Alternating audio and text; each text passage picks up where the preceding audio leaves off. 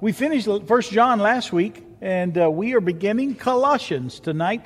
I didn't tell you where we were going because uh, I hadn't decided last week, and uh, uh, we have studied many of the New Testament books. We've studied Galatians, we studied Romans, we studied Hebrews in 10 years. We've studied Revelation twice. Uh, we've done uh, Matthew, and we've done John. And uh, uh, we just did First John, and I thought, I don't think we have done Colossians in all that time. So I thought we might uh, take a little time and work through Colossians. It's not a real long book, but there's some really good stuff. Now let me uh, let me set it up for you. Give you a little bit of history. Uh, Colossians is there's a little bit of debate. We all assume that it's an epistle written by Paul. Uh, there's a little bit of debate, even though he names himself you know, theologians like to point out things, and one of the things that some of the Bible theologians have pointed out that unlike a lot of Paul's other writings, there are very few, almost no references to the Spirit, to the Holy Spirit in the book of Colossians. And they say that with the preeminence of that in so many other books, we think maybe somebody else wrote this under Paul's name. I don't believe that at all. I think this is an epistle written by Paul. The fact that he doesn't uh, speak about the Holy Spirit. And, and let me bring up something about that as well people that use uh, form criticism, in other words, they look at the form of the writing to examine a section of Scripture, nothing wrong with that, except in my mind, when they do things like this. Um, and, and let, me, let me explain to you why. When they say, because Paul doesn't mention the Holy Spirit as much in Colossians as he does in other books, we doubt the authorship of it one of the things that we believe is in a um, sort of a sort of a theological word called verbal plenary inspiration.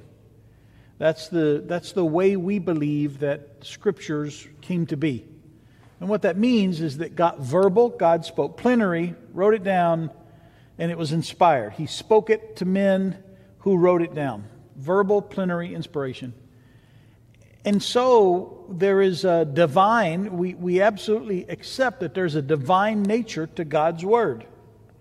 So when you say, because Paul mentions the Spirit a lot in other books, he must do it here, to me, that removes the divinely inspired part of it and says, Paul always follows this pattern. To me, that overemphasizes the human part of it and de emphasizes the divine part of the way the scripture came to be. And anything that you do that reduces the inspired nature of the word as coming through the Holy Spirit into man, anything that you do that diminishes that, I'm against. Um, I don't think it's necessary that Paul uh, writes some of the same things in all of his letters. Uh, I think the Holy Spirit inspires him to say what he wants him to say, and Paul is used of God to write it down. So that's an oversimplification, but that's one of the things that they say about this. I think this is a letter written to the church at Colossae, uh, written by Paul, um, and written during a very difficult time during Paul's life. Uh, this book, when it was written, uh, in, it was written by Paul when he was imprisoned in Rome. So, you know, it's a tough setting to be encouraging the church and to be writing uh, theological truth.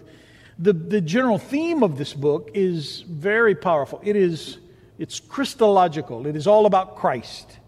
And it is primarily, most, uh, most writers believe, it is a response to a heresy that had begun to arise in the New Testament church. And it was a heresy that we have now come to call Gnosticism. Uh, if you hear of somebody that's an agnostic, has the same root word. And Gnosticism was something that began to rise up. We'll talk about some of the things about the Gnostics and what they believed, but probably the biggest one was they denied the deity of Jesus. They believed him to be a prophet, they believed him to be uh, certainly used of God, but they didn't believe that he was God, that he was God's son. And that's one of the reasons that we think Paul wrote this letter was to come against that teaching that was arising in the New Testament church. Uh, so, because that is the issue, I think there's a lot of application for us in the world today. Uh, people are denying that Jesus is the Son of God, they're denying that He's significant in their life. And so, we're going to hear a lot of language that will take that to task tonight as we look at uh, Colossians. Let me pray for us, and then we'll, uh, we'll get right to the text. And we'll do probably through verse 14 tonight. Father, thank you so much for a beautiful evening that you have made and a time that we can come together around your word and be challenged and be encouraged. Um, we, as we always do, Father, thank you for this. Um, this Wednesday night study, Father, is not a beginner's study. It is a deep look at the truth of your word. And I pray, Lord, that uh, it would be beneficial to those in the room, that it wouldn't be uh, so. Um, and Lord, I don't know that I have the ability to go real scholarly, but it wouldn't be so scholarly as to be of no practical value to the people that see this, either via the stream or those in the room. Rather, Father, that your word would do exactly what you accomplished it, you sent it forth to do, Father, that it would challenge us and that it would mold us and shape us, that we would be conformed into your image as we take your word in, as we allow the Holy Spirit to make it alive in us. I thank you for each of those that are here, Lord, in the room, and I thank you for those that are watching us on the stream live and those who will see this later in a recorded format. We pray that each of those groups, Father, would be, would be strengthened and encouraged and draw closer to you. We thank you and we bless you. We, we love you. It's been a good day, Lord, filled with your presence, and we give you praise for that in Jesus' name. Amen. Well, once again, thanks, uh, thanks for tuning in. Let's read. Uh, Let's read through these whole the 14 verses of uh, Colossians chapter 1. Paul, an apostle of Christ Jesus by the will of God, and Timothy, our brother, to the saints and faithful brothers in Christ at Colossae. Grace to you and peace from God our Father. We always thank God, the Father of our Lord Jesus Christ, when we pray for you, since we heard of your faith in Christ Jesus and of the love that you have for all the saints, because of the hope laid up for you in heaven. Of this, you have heard before in the word of truth, the gospel, which has come to you, as indeed in the whole world it is bearing fruit and increasing as it does among you since the day you heard it and understood the grace of God in truth. Just as you learned it from Epaphras, our beloved fellow servant, he is a faithful minister of Christ on your behalf and has made known to us your love in the Spirit. And so, from the day we heard, we have not ceased to pray for you, asking that you may be filled with the knowledge of His will in all spiritual wisdom and understanding, so as to walk in a manner worthy of the Lord, fully pleasing to Him, bearing fruit in every good work and increasing in the knowledge of God, being strengthened with all power according to His glorious might for all endurance and patience with joy giving thanks to the Father who has qualified you to share in the inheritance of the saints in light. He has delivered us from the domain of darkness and transferred us to the kingdom of his beloved Son, in whom we have redemption, the forgiveness of sins. Lots of good stuff in there. Um, let's look, uh, beginning right at the first of it. Uh, it is not uncommon, and, and if you know, it's not uncommon for Paul in the beginning of his apostle or his epistles to restate his apostolic office. Um, Paul wasn't, as I'm sure many of you know, Paul wasn't one of the 12 original apostles. He didn't uh, during Jesus' ministry. Uh, we don't have any record of him interacting with Jesus at all. That's not to say that he didn't, but we don't have any record of that. Paul's first encounter with Jesus was with a resurrected Jesus on the road to Damascus, where Jesus spoke to, to Saul, who became Paul, as he was persecuting the church. So Paul wasn't one of the original 12, but he has been by God called to, to be what he, in his own words, is called the apostle to the Gentiles. And he certainly becomes the primary, the primary deliverer of the gospel message to the Gentiles. And um, it is certainly something that, uh, that, that, he does uh, throughout the New Testament. He states this, I think, because there have been, and there are in several books uh, of the New Testament, Paul giving a defense of his apostle, his apostolic office. There were those that challenged whether or not he was qualified to be an apostle, and most of that, it's believed, is because of his persecution of the church. Uh, is everybody aware of Paul's persecution of the church? He, he had letters when he was Saul, before his name was changed to Paul by the Lord. He had letters from the Sanhedrin to find, persecute, and even condemn to death New Testament Christians. Uh, so that when Paul's conversion, conversion takes place in the book of Acts, Uh, and the Lord sends uh, Barnabas to him. Uh, well, Annas, Ananias first. Uh, it's with great fear that they welcome him into the, into the New Testament group of believers. Um, and ultimately, God exalts him to this position where he's been used of God to write two thirds of the New Testament. So it's in that sort of light that he states in verse 1 Paul, an apostle of Jesus Christ, by the will of God, and Timothy, our brother. Now, um, you do know that Timothy was a protege to Paul. He was uh, the son and grandson of two, um, two believing women who loved the Lord. Uh, we have no mention of Timothy's dad in any of the letters, uh, but Eunice and Lois, his mother and grandmother, have passed on to this young man the truth of the Scripture, and Paul is now leaning upon him in leadership positions in several of the churches of the New Testament. Uh, but at this writing, it would seem that Timothy is serving Paul as Paul is under what we would consider house arrest in Rome at this time. So Paul greets the church at Colossae that way. To the saints and faithful brothers in Christ at Colossae, grace to you and peace from God our Father. Seems like a pretty clear statement of the authorship of this letter and, uh, and to whom it was addressed. This wasn't like, uh, if you remember, we've talked about the book of Revelation. The book of Revelation was, a, was an epistle that was written uh, and it was circulated among the seven churches of Asia Minor. This letter is written to one place. It's written to this church, and so we believe that this false teaching had really taken hold in this city and in this church. They're vacillating in what they believe, and it's for those reasons that Paul addresses this letter and sends it specifically to them. Uh, we believe that a young man named, uh, I always mess up his name, uh, uh, Tychicus, is the man that delivered this letter. He was the carrier of it to the church in Colossae. And so that gives you a little more history. All right? Paul begins in verse 3 and 4 to begin to lay down some of the. This is still in the way of greeting. Now, there's an interesting form in, in, in, in greetings that are found in the epistles. And I don't know if you noticed that. If you read through these first 14 verses, there's something in the way of punctuation that there's a lot of, and something that there's not much of in the way of punctuation. Any of you in the room notice that? There's one punctuation mark that you see a lot of, and another one that you don't see many of. Anybody notice? There's a lot of commas and not many periods. It's just an interesting literary form that in greetings like this, they sort of run on and on before you stop and take a breath. And I don't know if you've read it, and that's the way you have to read it. Uh, watch this. If we read, uh, if we begin again, we, I, I won't stop until there's a period. All right, here we go. We always thank God, the Father of our Lord Jesus Christ, when we pray for you, since we heard of your faith in Christ Jesus and the love that you have for all the saints because of the hope laid up for you in heaven. That's a pretty good sentence. You know what I mean? And then he goes again, an even longer one. All right?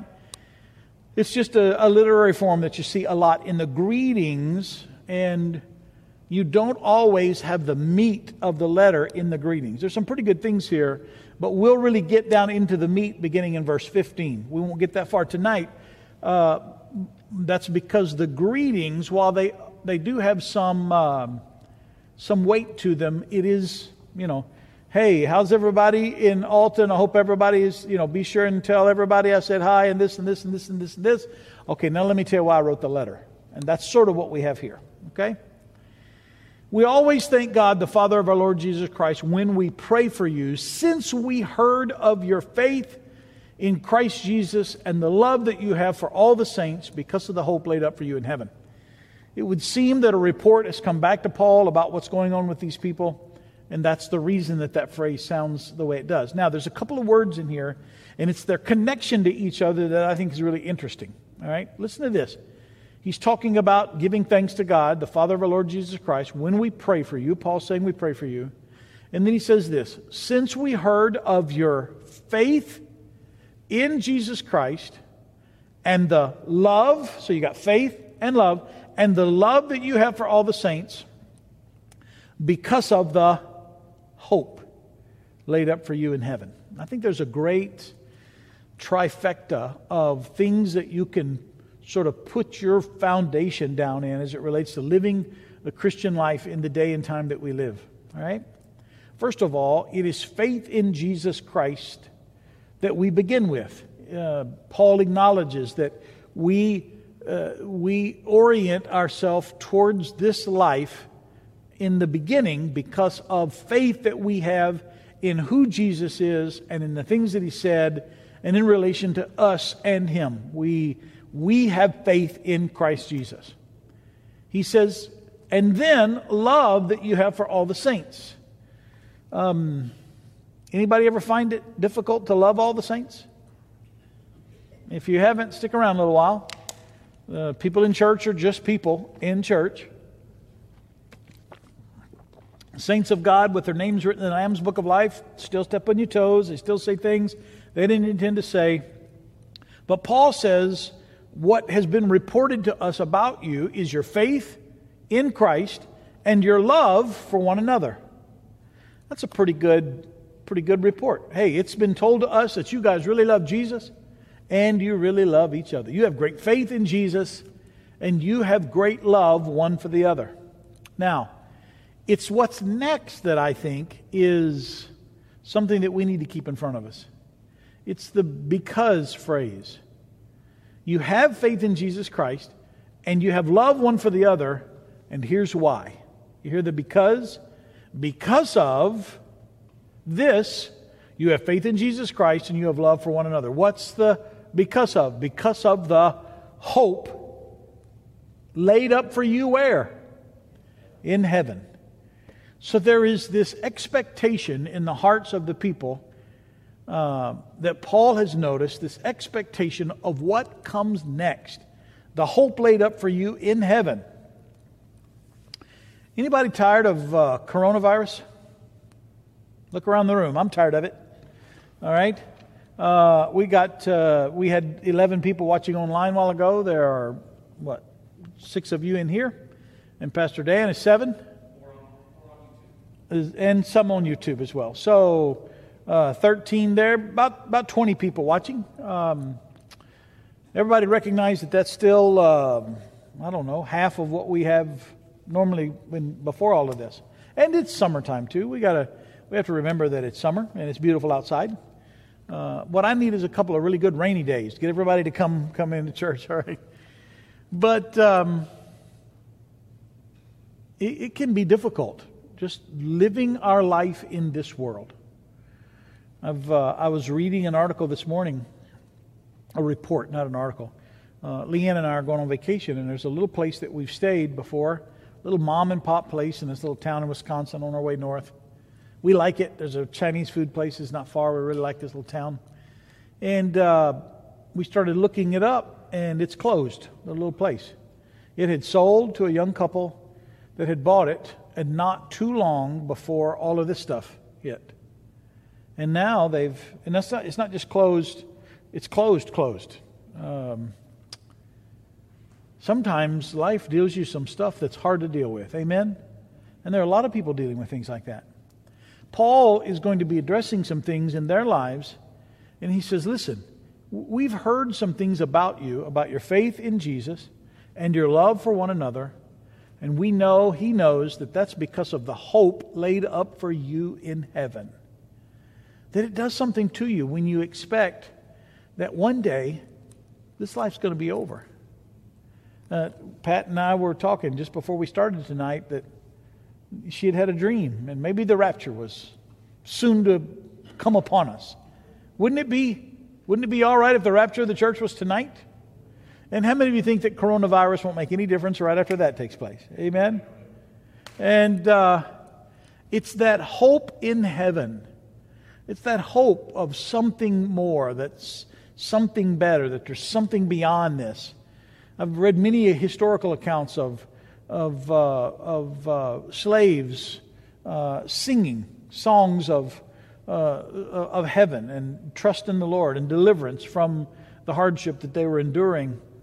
And that's exactly what Paul is commenting on these people. Listen, you have great faith in Jesus Christ, you have great love for one another, and that is because you have a hope laid up in heaven. You understand that there's something more. Paul goes on, he says, Of this you have heard before in the word of truth, the gospel. Now, Paul's writing to people that, while their lives may be very different, they live in a very less, you know, this, we live in a very technological time. They don't. Lots of differences in our lives. He writes about this hope that they have, and he says that this hope didn't come because you went to heaven and saw it, or because you'd experienced it, or because, you know, everybody had this group dream and they all saw none of that supernatural stuff. Paul says, you have this hope in heaven because you heard about it in the word of truth, the gospel. So I want you to put these pieces together of what, what Paul has just said in verse 5. Let's do it backwards, though, because I think it helps. That these people had heard and internalized God's word into their life. That internalization of the word had produced in them a hope about a better home, a better place, and that because of that expectation, they were able to love one another and have great faith in Jesus Christ. All of that that came out of their knowledge and their understanding of the gospel. How important is it to hide God's word in your heart? It's really important. Say amen if you believe that. He said, and then he goes on to talk about this gospel. He says, and all of that, he says, has come to you as indeed in the whole world, it is bearing fruit and increasing, as it also does among you, since the day you heard it and understood the grace of God in truth. Let's, let's read uh, the last part of 5 and 6, the first part of 6. Of this you have heard before in the word of truth, the gospel, which has come to you, as indeed in the whole world it is bearing fruit and increasing. So Paul is talking about how the word of God has come to them. And he says, listen, that this gospel has come to you and it is doing the same thing in you that it's doing everywhere in the word in the world that they've heard it. What's it doing? It is bearing fruit and increasing.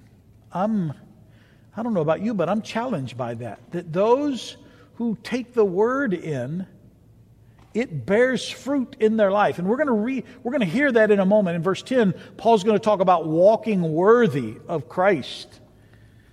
Well, man, that's that's a challenge. Paul is, and remember, this is just the introduction. He's not even gotten to the meat of what he's talking about yet.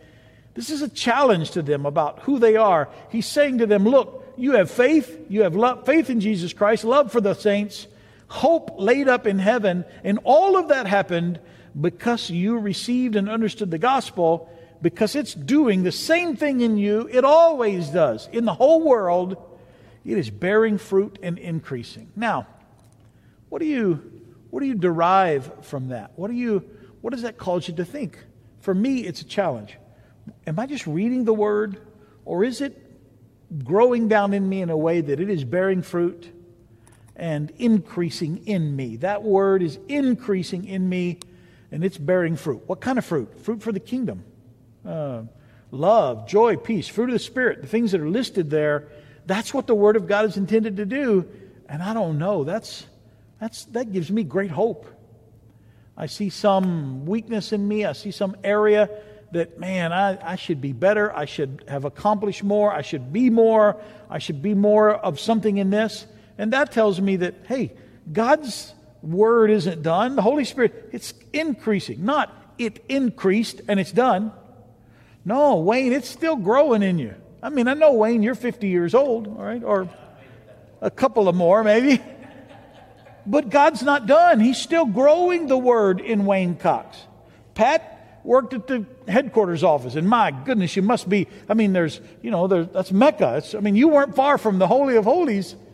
But the word is still increasing. It doesn't matter how long we, we serve the Lord. It doesn't matter that we're a beginner or that we've served. The word is never exhausted. It is always increasing, and there is always more fruit that can be borne in our lives because of what the word of God is being, what it's doing in us through the work of the Holy Spirit. Amen?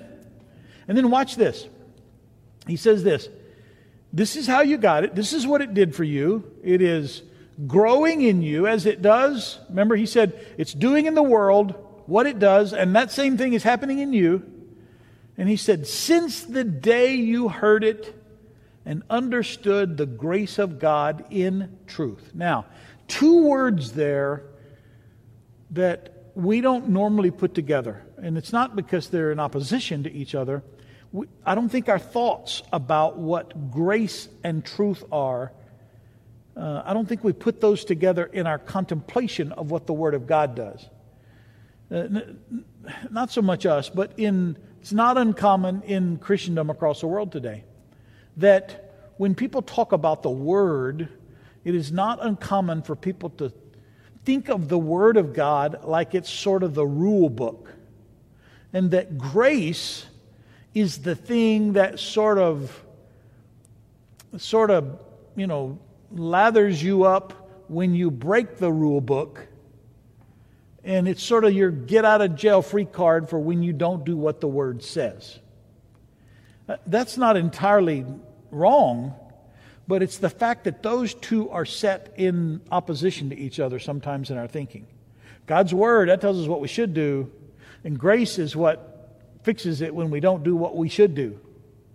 That's not entirely wrong, but I want you to see here the connection of those two. And, and the way that Paul writes it. Since the day you heard the gospel, he says, since the day you heard it and understood the grace of God in truth. Just as you learned it, we'll, we'll, we'll, go on there. But, but it's that phrase, the grace of God in truth. Those two aren't separated. That you really can't understand the grace of God except through an incorporation of God's word into when he speaks about truth here, he's talking about the word, and you really can't live in grace except that the Word of God becomes alive in you. And as the Word of God becomes alive in you, grace grows in you. These aren't separate, they're together. Amen? Come on, somebody say amen. All right. He says, just as you learn it. This is how you learned it, he said. Just as you learn it from Epaphras, our beloved fellow servant, he is a faithful minister of Christ on your behalf and has made known to us your love in the Spirit. We'll comment on that in a second. But I want you to notice the, the commendation of Epaphras here. He is commended for uh, teaching them these things properly, just as you have learned it from Epaphras, our beloved fellow servant. He is a faithful minister of Christ on your behalf. His faithfulness is measured by his rightly instructing them in the Word of God, in the truth. And he says, what's interesting too, I think, on your behalf, and has made known to us your love in the Spirit. Now, I think, I think we Pentecostals sort of categorize sometimes. I think I do. I have the Holy Spirit, when it speaks about the Spirit, uh, I have a tendency to still lean towards Him in reference to the gifts of the Spirit and the manifestations of the Spirit and the tongues and interpretation and prophecy and knowledge and words of wisdom and governments and those things. Paul is writing here about the love that comes out of them, and this lines up right with what First John had talked about that we studied for a number of weeks. That through the Spirit of God, uh, love is projected. You cannot be in the Spirit except that love will be a quality that exudes from your life. Um, it's just the nature of God. And I, I, I love that that's a trait that we see over and over and over. And that's one of the reasons why we talk about uh, God being a, a great God of love, that the trait that is seen over and over and over in the New Testament coming from people's lives when they are in the Spirit, when they're in God, when they abide in God, lots of different phrases. Uh, when His Word abides in you, the overwhelming uh, manifestation of that is love, one for the other, love for God, love for those around you. It wouldn't be unbiblical to say, uh, if you don't love, in fact, First John did. We saw it directly that that if you don't love, you don't know God. Uh, you can't hate your brother and know God, is what First John tells us. Love is the primary, uh, primary revelation of the Spirit of God in us. Verse 9, he says, And so from the day we heard about you and about these things in you, we've been bragging on you. No, that's not what he says. We have been putting out newsletters about how good you all of that's good, but listen, that's not what he says. And so from the day we heard, we have not ceased to pray for you. Now, that's what's interesting. He, he's just bragged on them, talked about the faith and the love and the hope and how the word is bearing fruit and it's increasing in them like it does everywhere it goes. They, they learned that from Epaphras, who is a faithful minister of Christ on your behalf, and he's been rightly dividing the truth. He's been giving them the word of God right. We heard that. Um, and then Paul says what I think something to be to be peculiar. Um, most of the time, when things rise to the level of prayer for us, it's because something's broke. Oh, Lord, watch over this situation in this church. They've, they've been having troubles and they've been squabbling and they, oh Lord, bring them the right minister. Oh Father, fix this. Oh Lord, take care of their, I mean, or even in someone's life. But here, Paul is saying, um, we've heard about all these good things and that has caused us to not cease praying for you. That makes sense to me. Hey, let's pray when it's good so maybe it doesn't go bad instead of waiting for it to go bad and then we start praying. Amen. In the military, we used to have a thing that we had to do every day on our vehicles PCMS, preventive, PMCS, preventive maintenance checks and services. Man, we would check. I just checked the oil yesterday, check it again today. I just had to be constantly ready. And we were doing it every day, we would do that. And that's a little bit like this, what this sounds. Father, things are going great. And I think this would be a great rule for our lives. Lord, man, we are blessed everywhere. Lord, I just want to spend a few moments just shoring that up. Lord, protect that. Protect my family. My kids are all healthy. Lord, keep them all healthy. Lord, they're all loving you. Continue. They've all got good jobs. Lord, watch over their jobs. It's intercession before there's a problem rather than after. I, I learned something from that when I read through that. He says that what we are praying for you is that you may be filled with the knowledge of his will in all spiritual wisdom and understanding. Now, I think all of you know the verse uh, trust in the Lord with all of your heart, lean not what? To your own understanding. In all of your ways, acknowledge him, he'll direct your path. It's interesting here that Paul says, What we're praying for you is that you will be filled with the knowledge of his will in all spiritual wisdom and understanding. It's that spiritual word that qualifies this. We're praying that you wouldn't lean on your own understanding, that you wouldn't see things just through natural eyes, you wouldn't make decisions just based upon what something feels like to you, you wouldn't try to direct your lives based upon just sort of experiential knowledge, although that's good. He says, What I'm praying for you is that you would be filled, I love that word too, filled with the knowledge of God's will in all spiritual wisdom and understanding. Hmm, man, that's a great prayer. Uh, Lord, fill us with all wisdom, all knowledge of your will in all spiritual wisdom and understanding. I thought we might do something tonight. We're living through a very interesting period of time. Amen? And churches all around our region, all over the world, are having to make decisions with very little solid information to go on. In fact, the information changes pretty, pretty rapidly.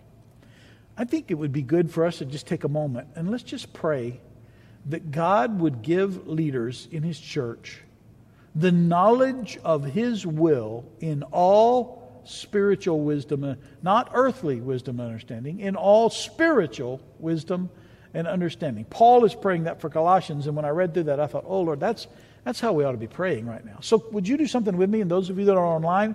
I know it's a deviation from our deal, but let's take a minute. Can we do that? Just bow our heads. Father, we just intercede right now for all of the leaders of churches, men and women across our region, Father, our leaders in our district office, and in the other leadership structures of the different churches, different denominations in our region, Father. And Lord, I pray that you would bless them, Father, to know your will, to have the knowledge of your will, Father, and in that, all in all spiritual wisdom and understanding. Lord, I, I don't pray that you would give them the right information through the internet or through the news. Lord, I, I've watched that every day, and I think it's good to try to be aware, but that's not what I'm asking, Father. You know what we need.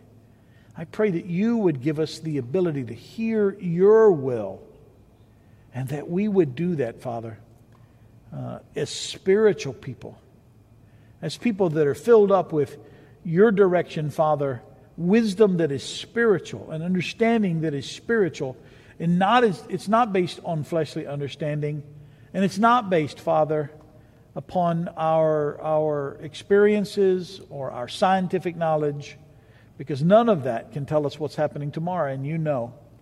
So, Lord, give us great wisdom and knowledge, and let that understanding and that wisdom and that knowledge be spiritually derived, and not through the normal, just through the normal uh, abilities that we have to see what's going on. We ask you to do that in Jesus' name. Amen. Let's, let's go on through this because there's another really good section. I, I, I mentioned it before about verse 10. He said, So that you may be filled with the knowledge of his will in all spiritual wisdom and understanding, so as to walk in a manner worthy of the Lord. Now, my goodness. Do you hear? Well, let me ask you this. What does that mean to you, those of you that are in the room? What does that mean to walk in a manner worthy of the Lord? Read the rest of it. Fully pleasing to Him, bearing fruit in every good work, and increasing in the knowledge of God. That's all. That's pretty good list there, isn't it? What does it mean, Wayne, to walk in a manner worthy of the Lord to you? What's that mean? Means to be obedient. Means to do what he says. Do what he says, be obedient. I like that. Pat, what do you think? Go where he leads. Laura, what's it mean to you to be obe- I mean to be uh, to walk in a manner worthy of the Lord? Live the example. Sue, what do you think? Yep. Kathy, how about you? What do you think? Pleasing to him. Okay? It's a powerful verse. So, as to, now, so all of this lead up, we heard the word, Paul has not ceased to pray. The purpose of his prayer is that they might walk in a manner worthy of the Lord, fully pleasing to him. Um, bearing fruit in every good work and increase in the knowledge of God. Now, let me ask a question. It's absolutely a loaded question. It has got a it's got a slant to it, it's got a bias in it. It's leading. I'm just telling you, it's not a trick question. All right? Does that verse sound to you like how at times you hear grace reported in the body of Christ? Does that verse sound like just do whatever? There's grace? Does that sound that way to you? It doesn't, does it, Wayne? It sounds it sounds like a careful life. Doesn't sound like a condemning life. Doesn't sound like that we're in, under legalism, that you can swing that pendulum too far. But it doesn't sound like Paul's prayer for the church is that they have a religious experience and then just live however they want. I know that I harp on this a lot. I know you hear me come back to this point a lot. And it's with intention that I do. Because in my mind, it is the most dangerous doctrinal position in the world today. That there are those that think because of a religious experience that they had one time, that they are prepared for heaven, and it's completely uh, without consequence how they have lived ever since they had that moment. I don't believe that. And I don't believe, the reason that I don't believe it is not because of my church tradition. I just can't find an untransformed life in the scriptures. Paul is praying that they would draw closer. He's praying that they would have spiritual wisdom and understanding and knowledge. And he's praying that they would walk in a manner worthy of the Lord, fully pleasing to him, and bearing fruit in every good work and increasing in the knowledge of God. My goodness, you could pull verse 10 out and just live your whole life trying to live up to verse 10 of Colossians chapter 1. Um, I just want you to notice the call to more. You say, when does it end? Right after you draw your last breath and you stand before God. Up until that time, you can learn more. You can grow more. You can have a deeper love. You can realize the greater love that He has for you. You can deepen your spiritual understanding of His Word. And you can have greater love for one another. You can be more than you are today. Every day. And that's the challenge that Paul is making. And listen, we know that Romans tells us that all have sinned and come short of the glory of God. That's not what he's saying when he talks about walking in a manner worthy of the Lord. You're never going to be Jesus. You're never going to live a sinless life. You're never going to escape the corruption of this flesh you, until you do uh, via the grave or the rapture. But, but that doesn't mean that we dismiss the challenge. Uh, an old axiom that I think is a good one to apply here. Uh, it says, Better to shoot at the moon and hit an eagle than to aim at an eagle and hit the dirt. So set your sights high. What are our sights set on? To be like Pastor Roy, right? No. To be like Jesus. He's what we're shooting at. Will we hit it? No. But better to aim at Him and live a life pleasing to Him than throw off all regard and all restraint and, and bring no, no glory and no honor to his name. All right? We're trying to walk in a manner worthy of the Lord, fully pleasing to him, bearing fruit in every good work. Now, just to make sure that everybody understands, what does the scripture mean when it says bearing fruit? Laura, what's that mean to you? Bearing fruit.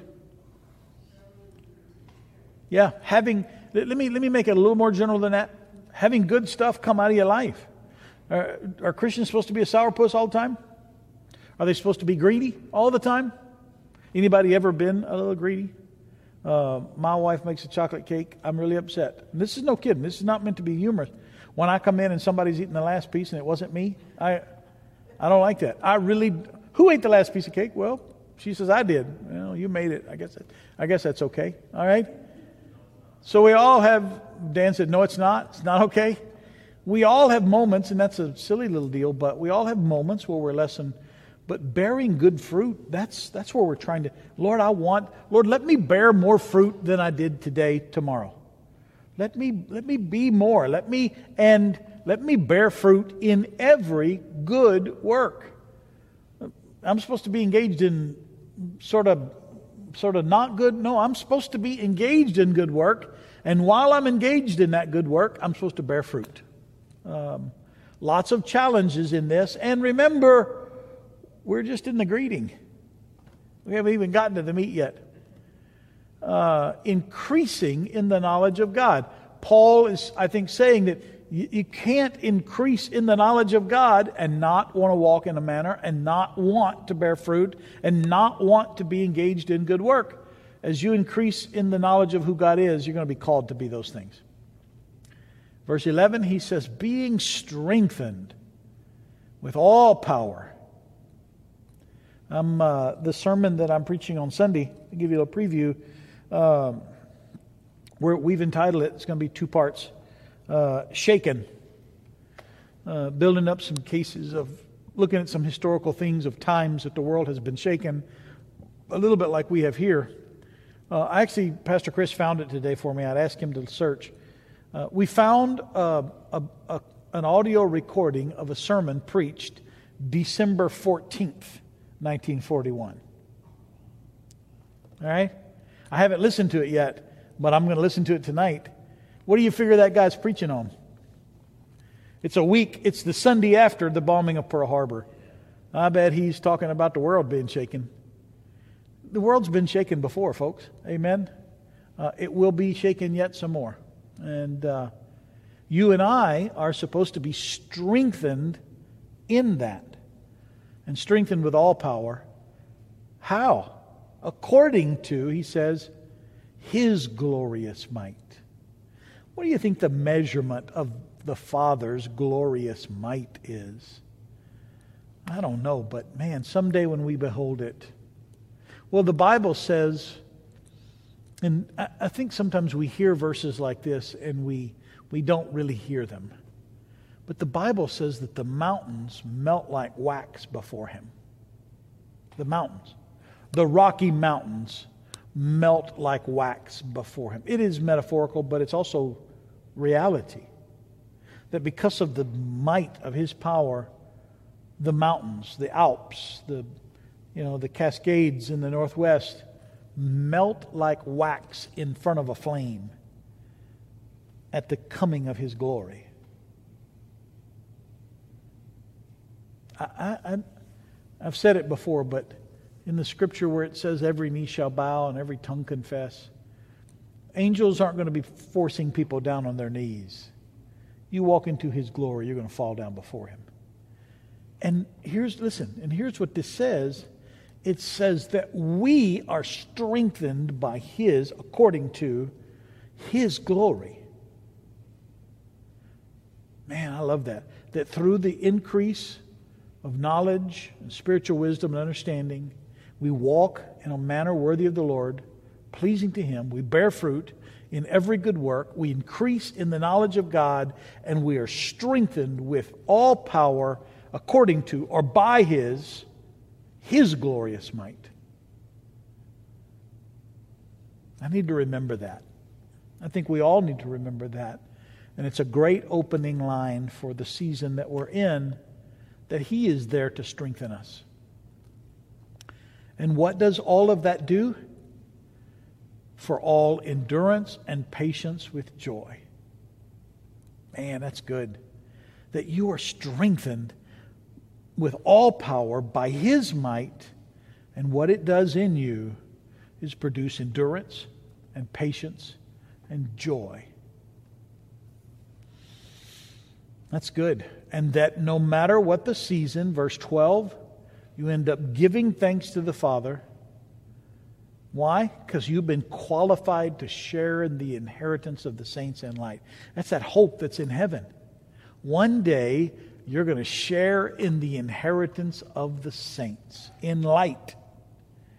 I don't even know what all of our inheritance is, but I'm pretty excited about it that one day we're going to be in his presence and share as heirs of God, joint heirs with Jesus in the inheritance of the saints.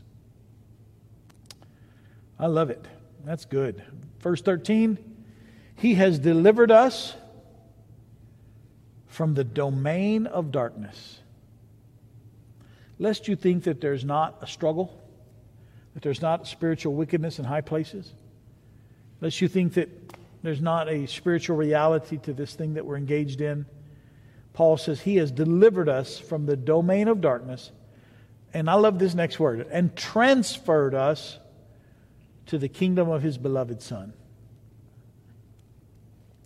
I remember being in the military, and it's that exact word that they use. Uh, you're being transferred to the States. You're being transferred back to the States. You're being transferred to Europe. You're being transferred over to you know, to, uh, you know, uh, Tripler Army Hospital in Hawaii. I never got those orders. That would have been a good one. All right? But, but we knew what that meant, and this word carries exactly the same. We knew that what that meant was that you were about to pick up everything that you had, all of your possessions. If you were command sponsored, you were going to pack your family up, and they were going to transfer you. And you would one day be in this unit most people took leave, but not everybody did. I always took leave between transfers. It would have just been weird to leave one unit in one part of the world and then travel and then just show up for work and sign in and go to work. It just seems foreign to me that you'd have such a long period of time with that group of people and nobody else would get transferred. You'd have a whole new group of people that you're working with, just like that. You wouldn't know anybody. Every now and then you'd, you'd run into somebody else, but it was pretty rare. Back then, there were a million service members overseas in the different branches. So many of those people that I served with overseas, I, have never seen since. Um, still in contact with some of them, but it's that sense of transfer that you were in one thing and everything that you were got transferred over. And what we were in was the domain of darkness. And God, by his son Jesus, what we see in verse 14, transferred us to the kingdom of his beloved Son, in whom we have redemption, the forgiveness of sins. I think one day when we stand before his presence and we are there gathered around his throne, we join with that great multitude, and that's all reality. In that moment, the value of our redemption and the forgiveness of our sins will finally be fully realized. Right now, it's something that we say that we're thankful for, and we are, but on that day, we'll feel it. We'll be living in it. And my goodness, what a day it will be. Amen. That's a pretty good, pretty good, uh, pretty good greeting, introduction to his letter, isn't it?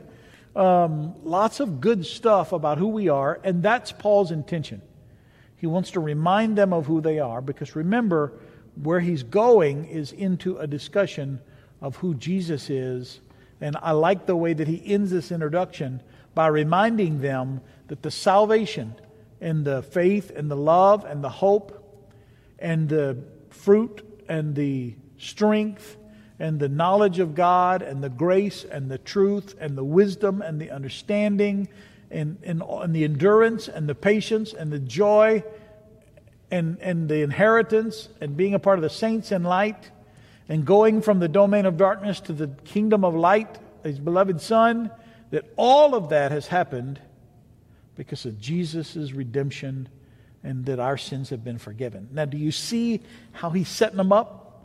Because the challenge that the Gnostics were primarily making was that Jesus wasn't deity. And how can he have provided all of that if he's not deity? That's kind of what Paul's doing. He's setting the stage for this discussion uh, in opposition to the Gnostic belief that Jesus, and other things, but that was the primary thing that he's taking this uh, heresy to task on. I don't know. I, that was fun for me. I, I, enjoyed that little exhortation of that introduction. Hey, listen, those of you that are online with us and those of you that are here in the room, thanks so much for being here tonight. Um, Sunday, we're back to a regular schedule in that we'll have an 8:30 and a 10:30 service. Both services will be streamed. If you intend to join us via the stream, uh, both will be streamed again. And then uh, Sunday night, we'll be back at 5 o'clock for prayer. Uh, we'll still do that via just the stream, but Sunday morning, you can join us in the building, like some of you have done here tonight, or you can watch us uh, through the stream like you normally do. And then uh, next week, Wednesday, we'll be back Wednesday morning with our senior adult service, and then back here again uh, Wednesday night at 7 o'clock for our study through the book of Colossians, and we'll pick up in verse 15. Father, we love you. We thank you so much for your goodness. We bless you. Thank you for your word, Lord. I say it every week. Thank you for your word. It blesses us and it challenges us. In Jesus' name. Amen. Uh, kids on Sunday morning, for those of you on the stream and those of you in here, no children's church, first service still, only children's church in the second at 1030 uh, Sunday morning service. God bless you. Have a great night. We'll see you back online or here in the room soon. Bye bye.